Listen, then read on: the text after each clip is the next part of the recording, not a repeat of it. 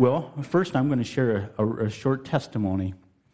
Thursday night, I was cutting some wood in the garage, and my son and I put a little heater in there, and the fan was running on it. And Thursday night, probably after 10 o'clock, I get this little thing, and I'm thinking, I don't remember if I kept my mouth shut when I was cutting. Fan blowing, me breathing in, so I'm thinking, there's a little sawdust chips or something, you know. No big thing. My wife says, I could tell the way you were hacking away that it was something more than that. So Friday, I'm like, get up, and I can feel this in here and all that, you know, and I'm like, well, ain't that something? I really like it that the kingdom of darkness is just not that smart. You know, I mean, oh, isn't that cool? You just happened to plan, and then I got thinking, oh, yeah, my dad, or my boss's dad has been running around all week, you know, sounding like a cow with a bad cough. And, well, here you are. You're going to give me this, and I'm supposed to preach Sunday. And I thought, man, Lucifer, you're a few bricks shy of a Happy Meal, you know, or what is that, a few fries shy of a Happy Meal? And so I took, and Friday afternoon, I'm sort of thinking, and it's like, okay, Lord, I'm talking to the Lord, but yet I'm wanting him to do this. And then his word comes and says, no, Tim, you speak to the mountain. And so I spoke to it. And from that point on, it has never gotten worse, and it has degressed. And then the neat thing was, I was thinking, okay, boy, I've got to sing, and then I'm going to do this. Well, I grabbed a few halls. You want a couple more, Chloe? I shouldn't say that. I'm not using them. Because while we were singing that first song, when it came to the part of the healed, I heard it. Thank you, Jesus. It left, you know? And I'm like, wasn't sure, Lord, going to be a little scratchy. And then it was just gone. Woo-hoo! Look at that! Look at that! Yes! Thank you, Jesus. Thank you, yes. We're waiting for our timetable, not his. There was the problem. I wanted it gone before it was time to get here. He said, I'll give you the words to say in the hour, so don't worry. So, thank you for coming. Thank you for being here, each and every one. And God laid this on me. It's not my whole. It's a message from Family Bible Conference in 2013 by Andrew Mantis. And but the Lord showed me the four chairs and the four people. He even picked you four people out that are going to set up here. Isn't like in school, you know, where in the corner with the little cone, you know. Don't take the cone off, turn it upside down, leave it on, you know. No, these are points in time in history, and I'm just looking forward to what God is going to do with this. So let's go ahead and open in prayer. Father, I want to thank you for the privilege, for the honor, for the glory that is ours that you have given unto us. Father, that we get to come boldly before you. And not in fear and trembling, Father, but we can come boldly into your presence, into your very throne room, and not just sit at your feet, Father. We get to sit on your lap. We get to feel those big arms. We get to feel the strength in that bosom, the love and the care, the admiration, the tenderness, the warmth. And Father, this morning, I just give myself, Father, as a vessel for you to use. And Father, make this voice box your box. Father, these are your sons and daughters this morning. Father, edify them, glorify yourself in the midst of them, Father. Make yourself known unto them in a way that they have not known before. Let them see, give them eyes that will see and ears that will hear and hearts that will understand and a mind that will receive your word, Father, this morning in the truest depths of it, that you be glorified. For we ask it in the name of the one who sits at your right hand. Amen. Amen. Well, since I am not that tech savvy, I still have a printer and paper, though. So there's the only verses, I have them printed off because I thought, man, we'd be here till Monday night if I tried to flip these through. I do have a couple that will go on my phone. God, look at that. Yeah. Good grief. I'm going to have to take these up because I don't need them, don't want them, and thank you, Jesus. They are non-usable to me. So if anybody needs one, Proverbs chapter 6 is a verse we'll start with, but then we have got a whole bunch of verses here. But this message was just something that is, I've watched the thing, the DVD, several times, and every time I watch it, I just cannot get enough of it. You know, there is some new piece of revelation, a new word, a new term that is spoken that just, boom, jumps down inside of you and plants itself and takes hold. But in Proverbs 16:6, most all of these are going to be out of the Amplified, by mercy and love, truth and fidelity to God and man, not by sacrificial offerings, iniquity is purged out of the heart, and by the reverent, worshipful fear of the Lord, men depart from and avoid evil. Now, if you read that in the King James, it sort of sounds like it's something we're supposed to be doing. And really, the only part that we're supposed to be doing is that fearful reverence. I mean, he's not a God that's fearful, that's up there, you know, who's looking to crown you with a ball-peen hammer, you know? He's the God that's up there who I just prayed, and I just didn't pray that. I mean, I know what that is.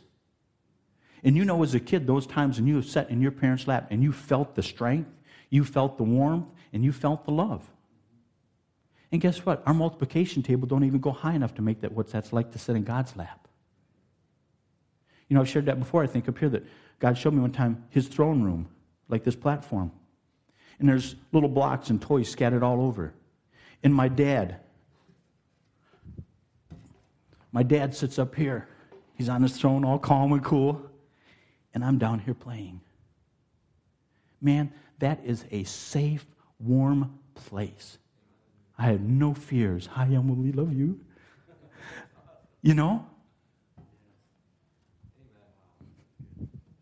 There's no fears. It's your toys. It's your fun room. It's your relax room. And you're in your Father's presence. I mean, it doesn't get no better than that until we get to be with him. And then, I don't know, I've already been with him. So if I get to play in his presence, what's it going to be when I go to heaven? It's just, I really get to touch him. Material, physical, spiritual. I get to get a hold of him. Here I get to feel that presence and sense his presence around me. One of the things Andrew Arthur's statement he has in here, he says, he's been preaching for some 30 years, he's been in the ministry or more. He says, as he has traveled, he sees the same problem in many different cultures of the same struggle with Christians. That is to live out and experience the victorious life that the Bible says is ours, that which belongs to us as the sons and daughters of God. You know, when I hear him say that, and I read that, and I've been doing that over and over, and it's like, you know, hey, that's right on. I mean, we read the Bible, we hear the Bible, we get great teaching and preaching, and we got all this information coming to us, and yet, where's our victorious life? Why do we have so many bombardings? Why does it seem so hard to live the victorious life? Most of the struggles that we have as believers live with and experience on a daily basis, spiritually, physically, emotionally, relationally, come out of an erroneous and inaccurate belief we have about the true nature of God. And I can pretty well say that I believe that everybody that's sitting here has been in a church where if you don't do it, you ain't going to get it. And I had a teacher and say, you ain't supposed to say ain't. Well, you ain't supposed to say ain't 3 times a day because it just ain't right. Oh, well, ain't doing it again. You know? But, you know, it's a wrong mind. And the Word again and again, and we've been discussing that in small group, you know? Spirit, body, soul, mind, will, and emotions. There's the valve, there's the block, there's the cap, there's the connection. And when this thing here, I had one man tell me one time, he says, you've got it here, but you got a bottleneck. this thing here.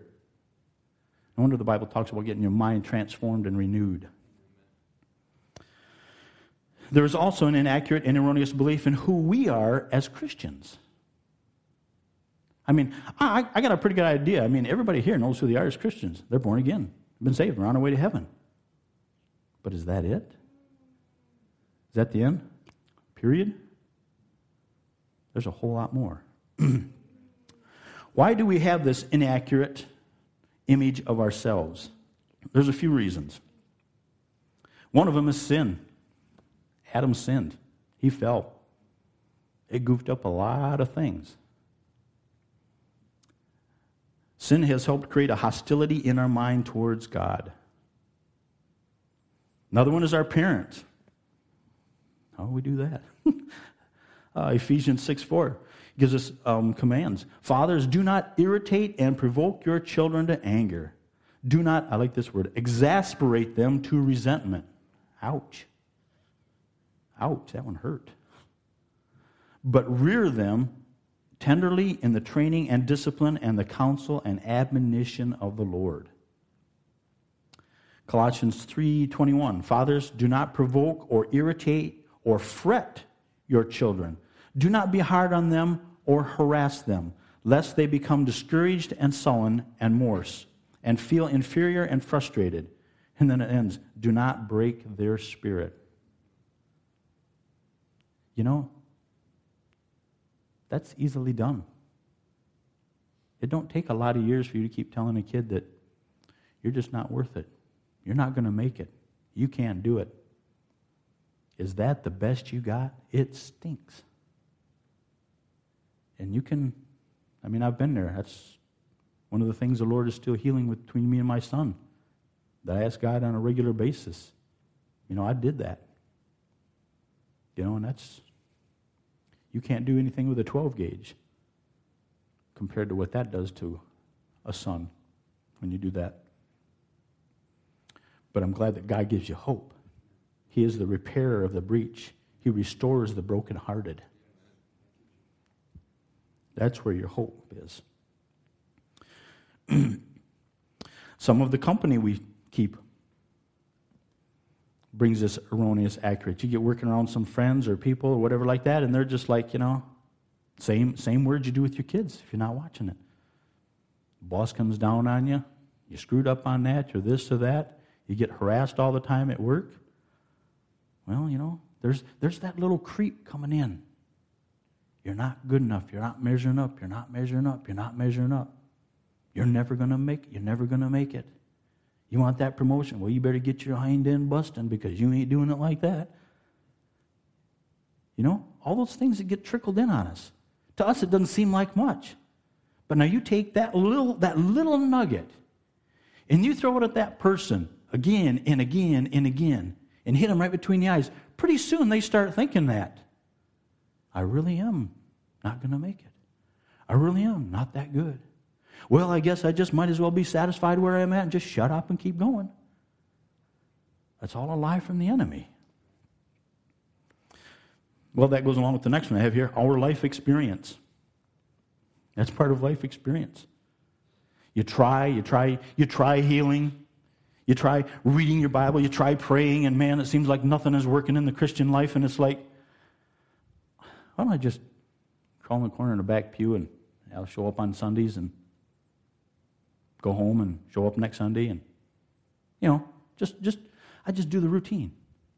I just do the same thing over and over, and all looks good, but down inside, nothing's working in the Christian life. Where is this victorious life? Where is this deliverance? Where is this healing? Where is this prosperity? Where is it? It just doesn't seem to be here. Well, my desire is that we get to the last part of this and what these things here represent and what you will see. I believe that it will grab hold of you and put a picture in your mind of what God has done, what God has prepared, when He prepared. That's what's rocking my boat, is when I found out when I was really loved. Not the point in time when I got a little glimpse of it here, but when it really, really happened. when love really became and was mine. Through some or all of these experiences, family, we have devalued ourselves as to who we really are, our identity, who we are in the picture as believers, who God created us to be. And if you've been around the Word at all or around church at all, you'll know that again and again you're going to hear that. God did not create any losers. And so, I mean, I've been there. I felt that. I believed it and lived it. I was a loser. I was never going to make anything. It's one of the reasons I always got a farm and a job. Cows, how hard are they? They move. Come on, get, yeah. You know, it doesn't take a real high IQ. You know, there's another place I know, and you know, and I'm not saying this and degrading myself, it's just God has shown me this belief system that I had, that I'm not worth any more than that. That's what I thought. But as I start hearing the Word and started really getting the Word and understanding His love and that for me, it's like, He has got way much more. This may be a point in time right now that I am doing that provides the needs for my family, but there is something more. And so, okay, I need to be a wise steward of the time where He has me here, so that when He prepares and opens this door, I am able to walk into it and prosper and bless and multiply His blessings upon those around me. Not just to fill up my own bank account, my own gas tank, my own back end of my pickup or minivan, whatever. But the whole thing is that you can receive. And just like He showed me, I mean, that's all I am here this morning, folks. I am nobody special. Dwayne Scherf put it, says, you're not, how does he put that? Oh, what was that? Oh, you're not that valuable. You know, you start thinking, man, I'm something over here. Woo-wee. No, you're not, no, that's the other word he says, you're not that important. That's what it is. You're not that important. But I am a vessel in the kingdom. And we're all a vessel in the kingdom. And so when anybody, you know, gets that word out there, you know, telling you don't think that you're not that good, you're not worth anything, according to the world, they can receive that. But according to the Word, I am a chosen vessel. I have been set apart. Every single one of you have been set apart to do a work that somebody else can't do. And you know, there might even be a group that's set apart to do a work. Whether that's 400, 4,000, I don't know. But everyone here is a chosen vessel, and there's something you can do and you will do. There is a need in every heart, and it's not condemnation and guilt. You ever get that? That's not a need. That's just what the definition is. That's condemnation and guilt. Man, that's that stuff to push you down and crush you and put you under a stool and then sit on it. The greatest need of the human heart, I love this, is to belong, to matter, to be loved, and to be accepted. There's not a one of you in here that those four things don't apply to you. You want to belong somewhere. You want to know that you matter in this life. Even in your own life, you want to know that you matter. You want to know that you're loved. If you're not loved, you haven't got hope. And I understand why people commit suicide and do some of the things they do, because, man, if you don't have those things in here and you don't believe that you're worth something, there's no hope. And if you don't have hope, it's like, why am I even existing? Why am I sucking oxygen?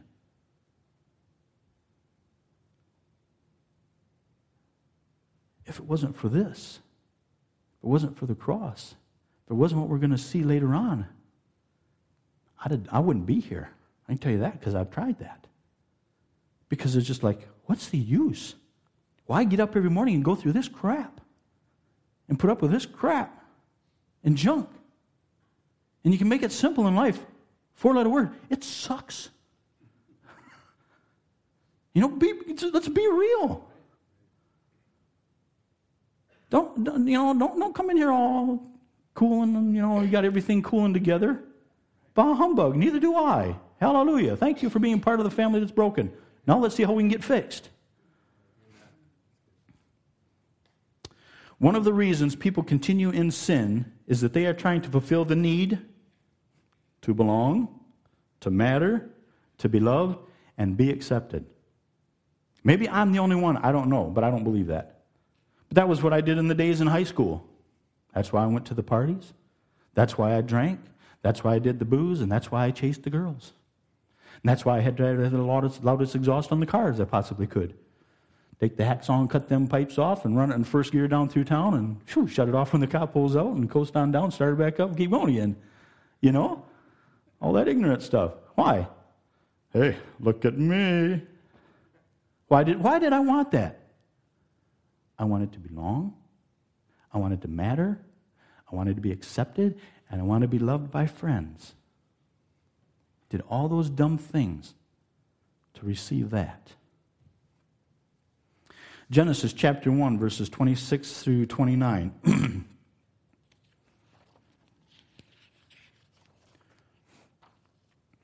God said, "Let us, Father, Son, and Holy Spirit, make mankind in our image, after our likeness, and let them have complete authority over the fish of the sea, the birds of the air, and the tame beasts, and over all the earth, and over everything that creeps upon the earth." So God created man in his own image, and in the image of and likeness of God, he created male and female, he created them. And God blessed them and said unto them, "Be fruitful, multiply, and fill the earth, and subdue it, using all its vast resources in the service of God and man, and have dominion over the fish of the sea and the birds of the air, and over every living creature that moves upon the earth." There is every indication that God made Adam and Eve to belong, to matter, to be loved, and be accepted. When you read that and look at that, all this, you matter to me. You belong here. He's handing all this out. Here's all these things. I want you to subdue it. The fish, the birds, everything. All the fruits, all the trees, the veggies. You belong. You matter. You mean something to me. He created all of that because they were worth something. They were worth something. Why do you think there's such a void in our lives that if we don't have Jesus, we don't have the Word, we don't get into the Word, this void just is running rampant trying to find something to fulfill that? Because right here, He created it for us. And there's nothing else. I mean, I haven't tried it all, but I tried a lot. And it never fulfilled. Even smoking the cigarettes got boring. I switched to cigars. And then I got tired of the cigars and started smoking them little round Swisher Sweets because they tasted good. Never did like the things. I just gnawed on it. It was like candy. Ever gonna smoke that? No, tastes better like this. And why was I doing that? Same thing. I wanted to belong, to matter, to be loved, and be accepted. Well, gal. About 1999 is when all of a sudden I realized I really did belong, matter, accepted, and loved. I got saved in 1978. And by doing all the do's, I thought I was belonging, loved, mattered, and blah, blah. And it's like, whew, that got to be horrid. That really did suck. That really did. And then in 1999, God went, "Look, Timmy." And it's like, wow. I can remember my wife's words yet. We're sitting on a bathroom floor, bawling like kindergartners, got whipped. We didn't get whipped. In a motel room. And she said, "It's like scales fell off your eyes." Because you know what? Found out I belonged to somebody. I mattered to somebody.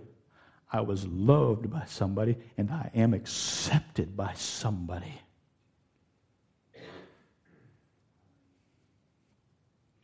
And when that starts trickling down in here, I want to cover the mic and scream. Woo. That will change your life. You cannot stay the same. From the beginning, before day one, God's relationship toward man has always been based on his everlasting, unconditional, and unchanging love toward mankind. Man's relationship toward God since the fall has been based on a reverential respect and fearful regard. This is why it is so easy to relate to God as an angry God. I mean, religion gives you so much of the Old Testament, so much of the do's, and if you don't do, guess what? Thunder is coming down on you. He is going to whoop your butt, as Mama used to say. I'm going to whoop you. Go get the willow branch. Woo, no, please. Not the willow. They've been too well. You know, we've had that ingrained. And so all of a sudden, here you get born again and you got this God that sits up on a throne. This great high and holy God. Jehovah. Yahweh. Did you just hear that in the tone of my voice? He is so high and so lofty that, oh, thou son of man, who art thou? No, that's a voice that's got to be changed in here. Abba, Daddy. Abba, Daddy, Father. Not, I am God. No. He is God, but he is such a God that he was willing to come down to be like you and me. Transformed, renewed.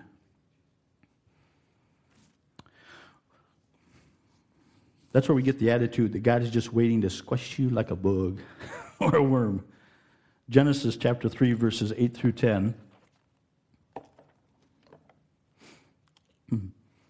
We get where God comes down in the cool of the day.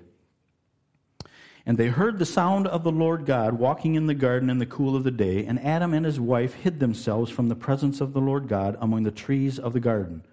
But the Lord God called unto Adam and said, Where are you? He said, I heard the sound of you walking in the garden, and I was afraid because I was naked and hid myself. Now, did you hear that?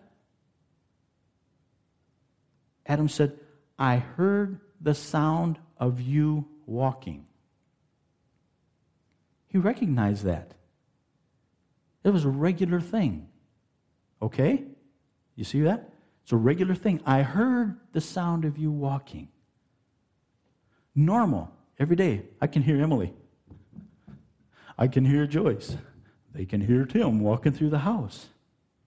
Familiar sound. Familiar sound. Okay?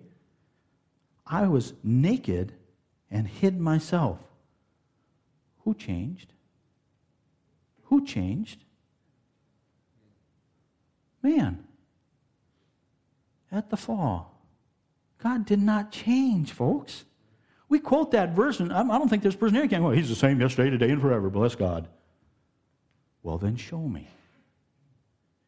If he was the same God then in the garden, that they heard him walking, I heard the sound of you walking, and in the cool of the day, it's the same today. You can hear him walking in the cool of the day to fellowship with you. The only one that had a brain change was Adam. God didn't have a brain change. He didn't go, oh, he is naked. They're naked. Oh, hey, get some goats over here. Somebody, hey, Michael, Gabriel, you want to skin them guys? Get them some clothes. He created them. He had the same mindset, the same love, the same attitude, the same disposition. That didn't change. It was our view changed of him. His view is still the same, still the same. From the beginning, before day one, God's relationship toward man, The revelation of the gospel and work of Jesus Christ is to uncover and reveal God's unconditional love for mankind. We all know this, John 3:16 and 17. For God so greatly loved and dearly prized the world, he even gave up his only begotten, unique Son, so that whoever believes in, trusts in, clings to, relies on him, shall not perish, come to destruction, be lost, but have everlasting life or eternal life. For God did not send the Son into the world in order to judge, to reject, condemn, to pass sentence on the world, but that the world might find salvation and be made safe and sound through him. Quite a difference in there. One's saying destruction, and the other one's saying make it safe and sound.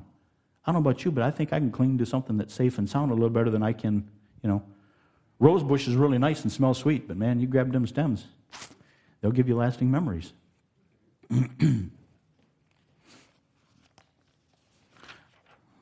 So God is not changed. And it's pretty neat. Jesus comes after he,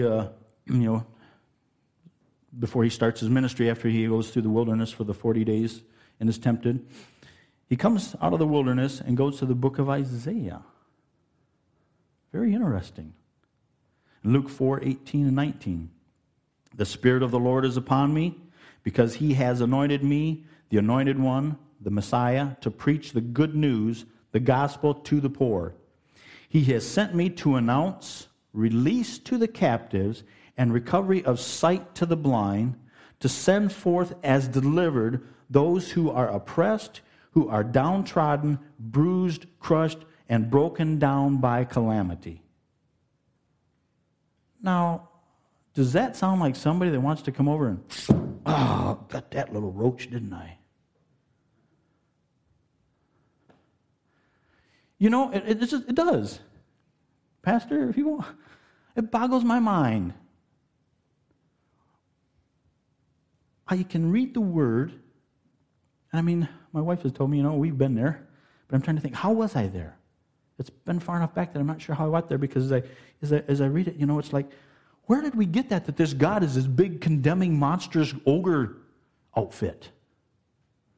If you read, I'm not an English major. Good heavens, but you just read that. Send forth as delivered those who were oppressed, who were downtrodden, bruised, crushed, broken down by calamity, to proclaim the accepted and acceptable year of the Lord, the day when salvation and the free favors of God profusely abound. Man, to me, that does not make sense that that's a condemning God. He wants to step on, beat up, run over, back up, and do it again. It doesn't say that. It's not there. Is he going to judge? He's going to judge accordingly, yes. But we are so blessed because we are in a time, and I'm jumping ahead here, we are in a time, that last verse, Luke 19, to proclaim the accepted and acceptable year of the Lord, the day when salvation and the free favors of God profusely abound. That's the dispensation we are in now. Isaiah 61, where he's referring to here from Luke. The Spirit of the Lord God is upon me, because he has anointed me and qualified me to preach the gospel of good tidings to the meek, the poor, and afflicted. He has sent me to bind up and heal the brokenhearted, to proclaim liberty to the physical and spiritual captives, and the opening of the prison and of the eyes to those who are bound, to proclaim the acceptable year of the Lord, the year of his favor, and the day of vengeance of our God, to comfort all who mourn. Now, does that sound like somebody that's coming to beat the living snot out of you?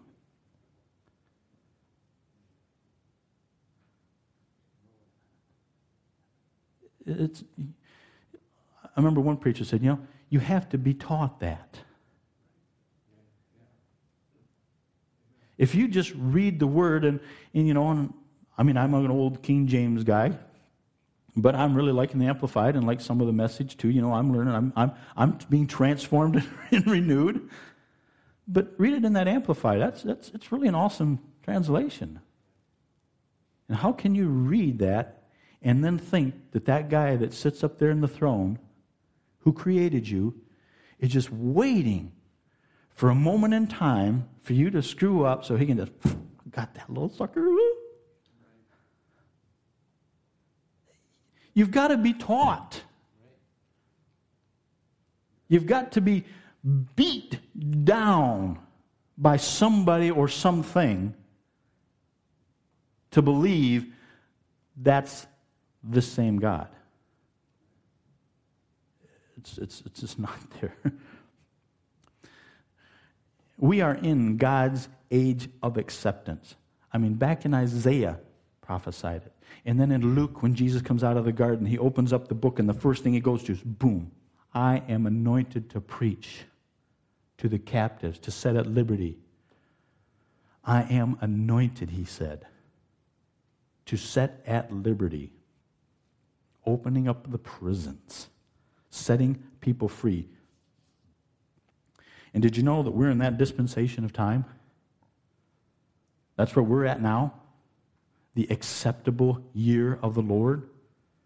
Jesus came so that no matter what you think, no matter what you've been taught, you are accepted by the Father.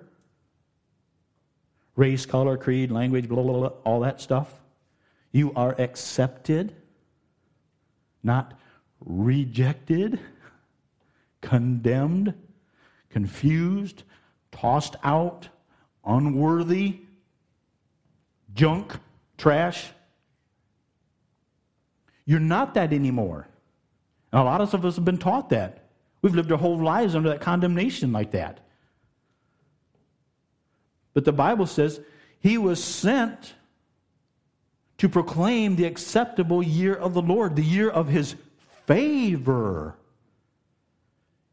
And I would much rather be in somebody's favor than on somebody's blacklist. And when so far that I've found, you know, and I can be wrong, that's true, I've not found him having a little hit list. You know, he's just checking off, waiting for somebody to, oh, down. The only sight he has set on you is to bless you, to love you, to lift you up, to hug you, to hold you, to nourish you, to cuddle you. You think cuddling a baby is something? You wait till you see how God wants to cuddle you. Oh, they're so cute and sweet. Woo, yes, hallelujah. That's what he thinks of you. Woo, hallelujah. They came to me. They're mine. Whoa, I can love them and hug them and nourish them and strengthen them and build them up in the most holy faith. Man, grab hold of that. Thank you, Holy Spirit. Romans chapter 5, verse 8.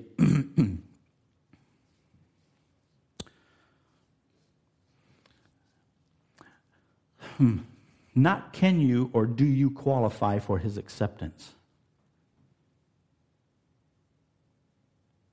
It's not can you qualify, and it's not do you qualify.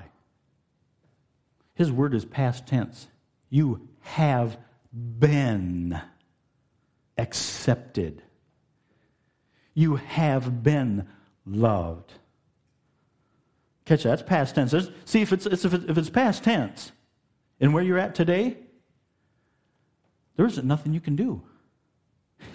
It's past tense. All you get to do is have it. Past tense. You have been. You are in the acceptable year. You have been accepted already. The only thing you can do is reject the acceptance. That's the only thing you get to do if you want. You can reject the acceptance, but you have already been accepted because of Calvary. You're already accepted. You already belong. You already matter. You're already loved. What was the fourth one? To belong, to accept, to matter, to be loved. You're already that. You're already. Romans chapter 5, verse 8. But God shows and clearly proves his own love for us by the fact that while we were still sinners, Christ, the Messiah, the Anointed One, died for us. while we were still. J.B. Phillips' translation puts it this way. The proof of God's love for people is this, that while you could not help yourself, Jesus died for you on the cross. Now that hits pretty hard, doesn't it? While you could not help yourself, wasn't a single thing you could do, Jesus volunteered. I'm already there. I'm already there. Wasn't nothing, not a thing you could do. Not a thing you could do. Paul in Romans 8:38 and 39 says, For I am persuaded beyond doubt, am sure, that neither death nor life, nor angels, nor principalities, nor things impending and threatening, nor things to come, nor powers, nor height, nor depth, nor anything else in all creation will be able to separate us from the love of God which is in Christ Jesus. The word persuaded, it's interesting. If Paul said he's persuaded, then there must have been a point in time where he really wasn't persuaded, was he? Have you ever been a point in time where you weren't persuaded and then all of a sudden you became persuaded? I know when Ma got the switch out, we became persuaded. Until then, we weren't persuaded. We couldn't do that. But when our rear ends got warm, we realized, I'm persuaded I shouldn't do that. You know? Usually it didn't take more than one swat either. Second and third were just confirmation notes. We need to be fully persuaded that God loves us without caution, without regret, without boundaries, and without limits. Did you hear that? Without caution, without regret, without boundaries, and without limits. And you've heard that, and people say it, and I'm sure, you know, oh, I know God loves me, but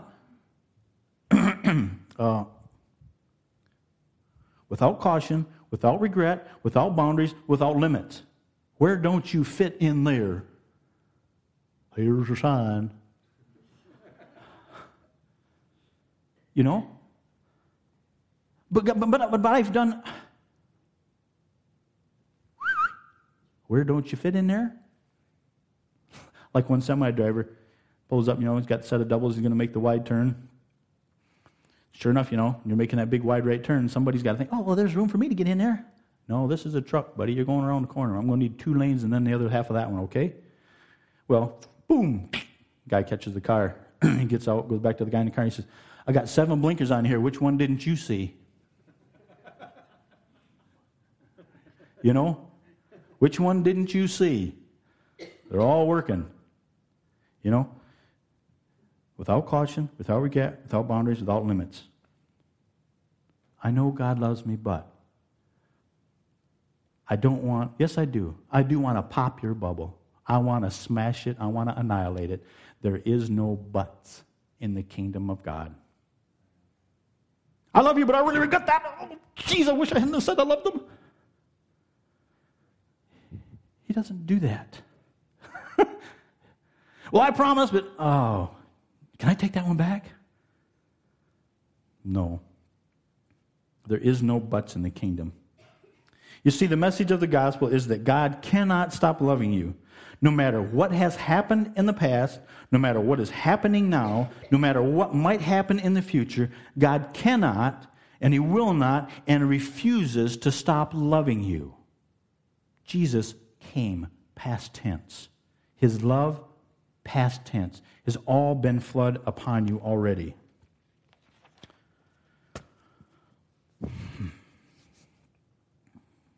John chapter 17, Jesus' high priestly prayer.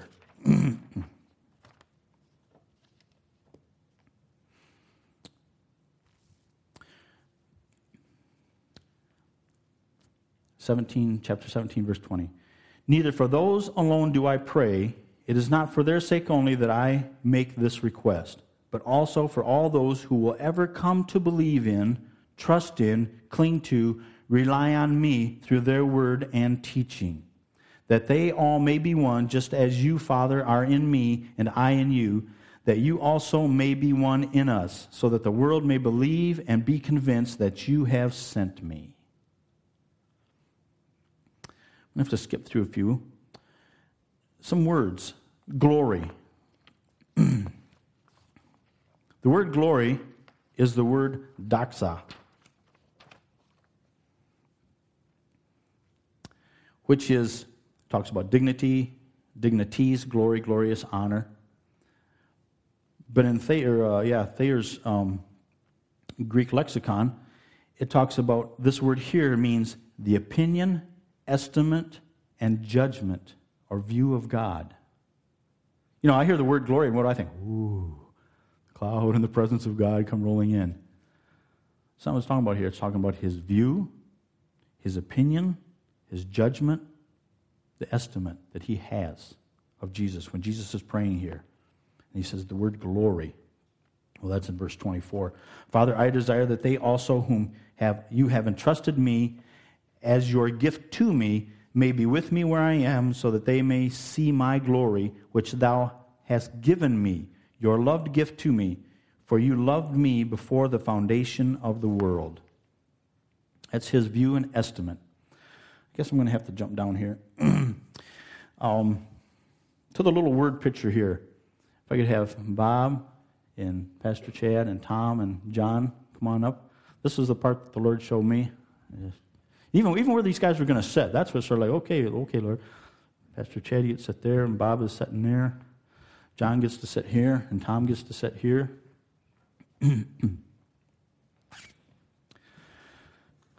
Through all these verses, and there's many, many more we could go.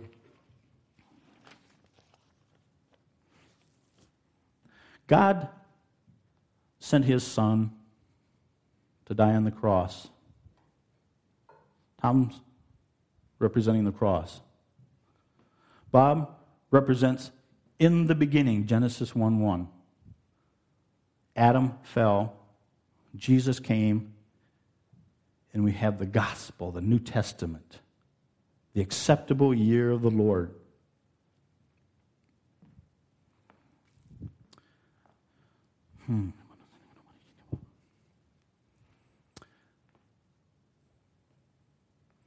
If Jesus came to repair what Adam fell short of, when Adam fell, it sort of caught God off guard, didn't it?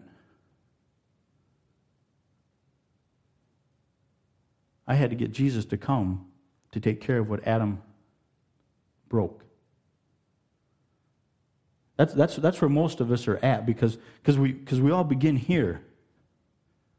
Genesis 1:1, in the beginning. And now we have the story of the Gospels and the Old Testament and the 400 silent years and all that. We all start here in Genesis 1:1, in the beginning. Beginning, he created, Adam fell, Jesus came, fixed what Adam broke, and we have the New Testament. But that's not so. Because you see, the word foundation, that's the building. You start with something, the very point that something is begun, the conception of it, it says. From before the foundations of the world, John chapter 17, verse 24.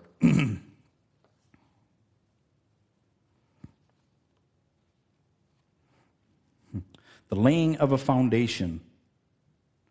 Figuratively, the conception, to conceive. Part of that word even talks about the conception of when the sperm meets the egg of a woman. Conception. That word foundation, that's what it's talking about when he says, you have loved me before the foundation of the world. And the word world is Cosmos. See, there was nothing.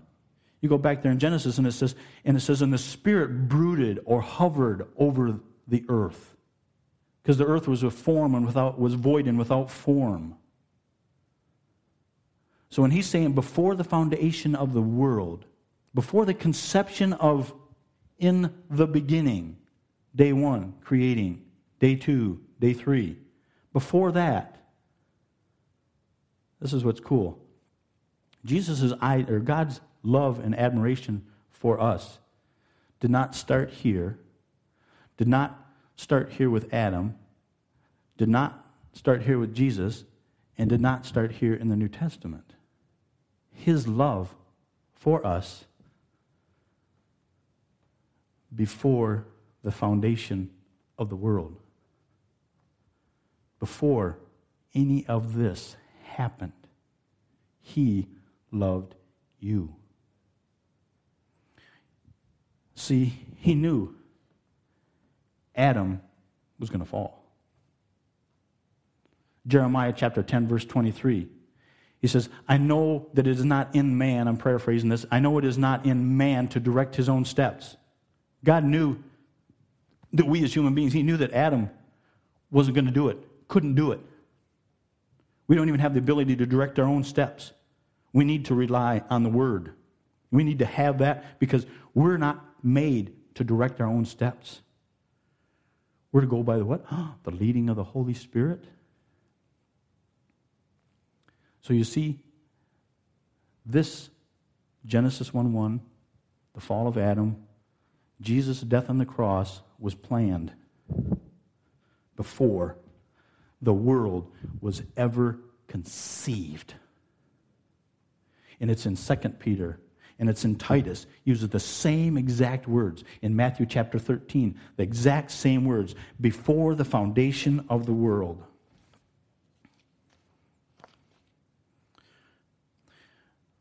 Father, I desire that they also, whom you have entrusted to me as your gift to me, may be with me where I am, so that they may see my glory, which you have given me, your loved gift to me. For you loved me before the foundation of the world. It's also in Ephesians chapter 1, verse 3. No, I'm wrong on that one, sorry. That's in verse 4. Even as in his love he chose us, actually picked us out for himself as his own in Christ, before the foundation of the world, that we should be holy, consecrated, and set apart for him, and blameless in his sight. Listen to this. Even above reproach before him in love. Well, I'll be a skin chicken. Above reproach. Before he said, let us make man in our own image, you were without reproach before him in love because of the cross that he already had destined, planned, ordained, was going to happen. It wasn't like, oh gosh, Adam fell, doggone it, now what am I going to do? What am I going to do? Michael, Gabriel, can you help me? No. Nothing caught him off guard. He knew Adam would fall. He knew man couldn't do it. But he still went ahead and did it. Why?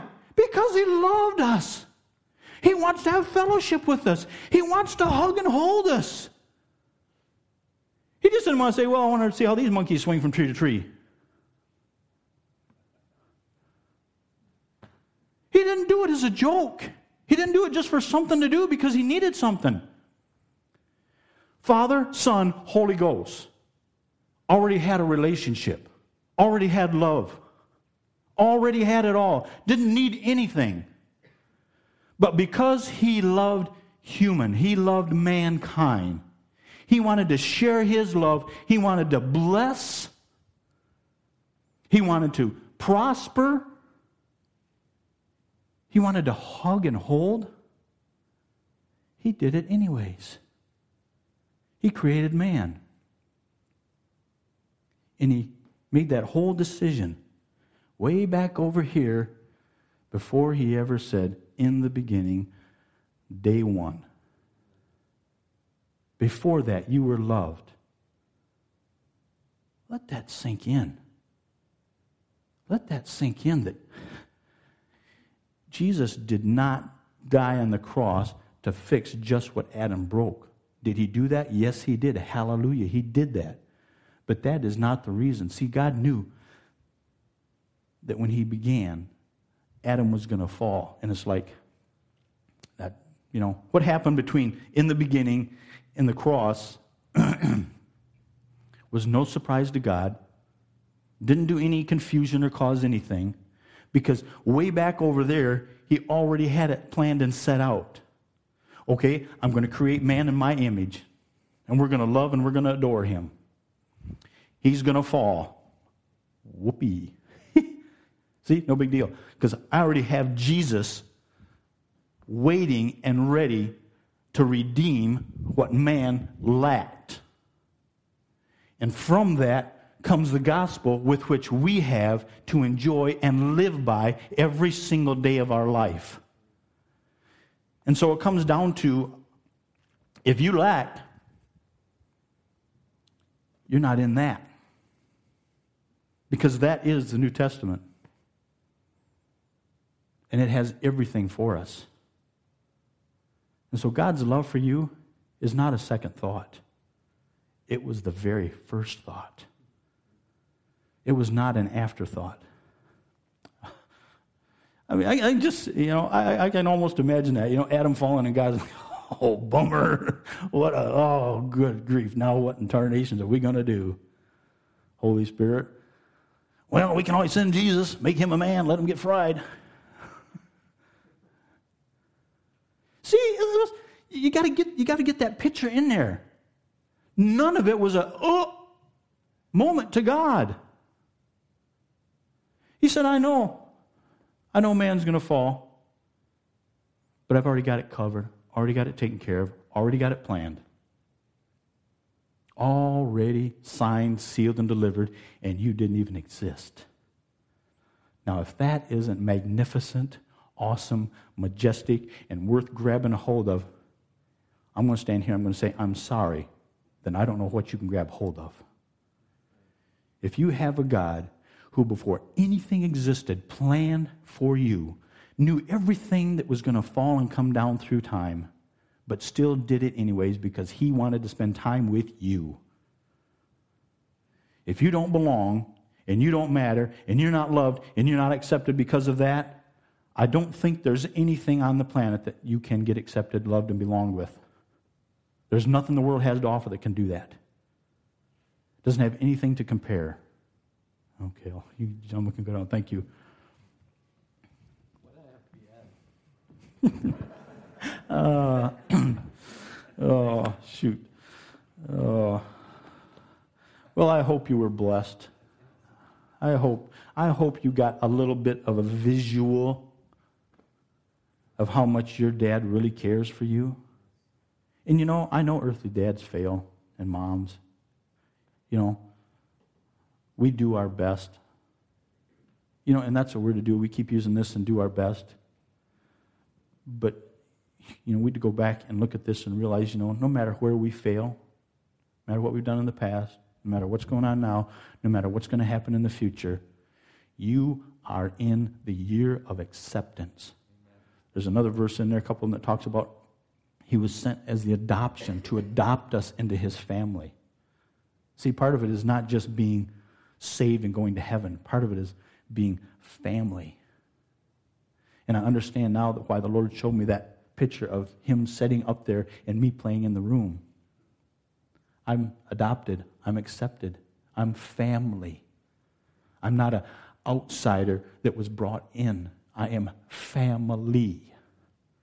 And if you know Jesus as your personal Savior, you are now hereby fully accepted, loved, and matter, and family. Family.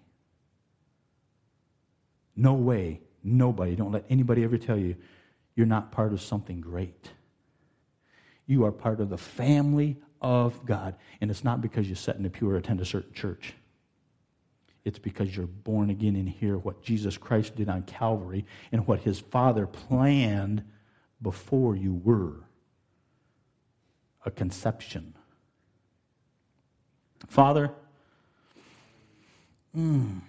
I just want to thank you. Thank you, Holy Spirit. Thank you. Thank you for your word that is so alive. Thank you for the Holy Spirit who does guide and direct. Father, I just release this word to continue to soak into our minds and our hearts. That our wax-coated ears become melted some so that it goes deep into us. That we can see, Father, that it's not just because of Jesus dying on the cross that we are loved, but it's because you loved us before Jesus went to the cross. It was what you planned all along, was to love us, accept us, to make us belong and matter to your family. Bless these people, Father. Bless them, Holy One of Israel. Do that. Just put your arms round about them. Let them sense the presence of you, Father, just hugging and loving them like nobody else can. Nobody else can hug and love like you. Nobody. So I thank you, Father, for your word this day and for your time that you have prepared for us, that you've ordained and given to us. In Jesus' name, amen. Amen. You've been listening to a message from Karis New Testament Church. For more information or to contact us, go to www.karisntc.org. And remember, you are deeply loved, highly favored, and destined to reign in Christ Jesus.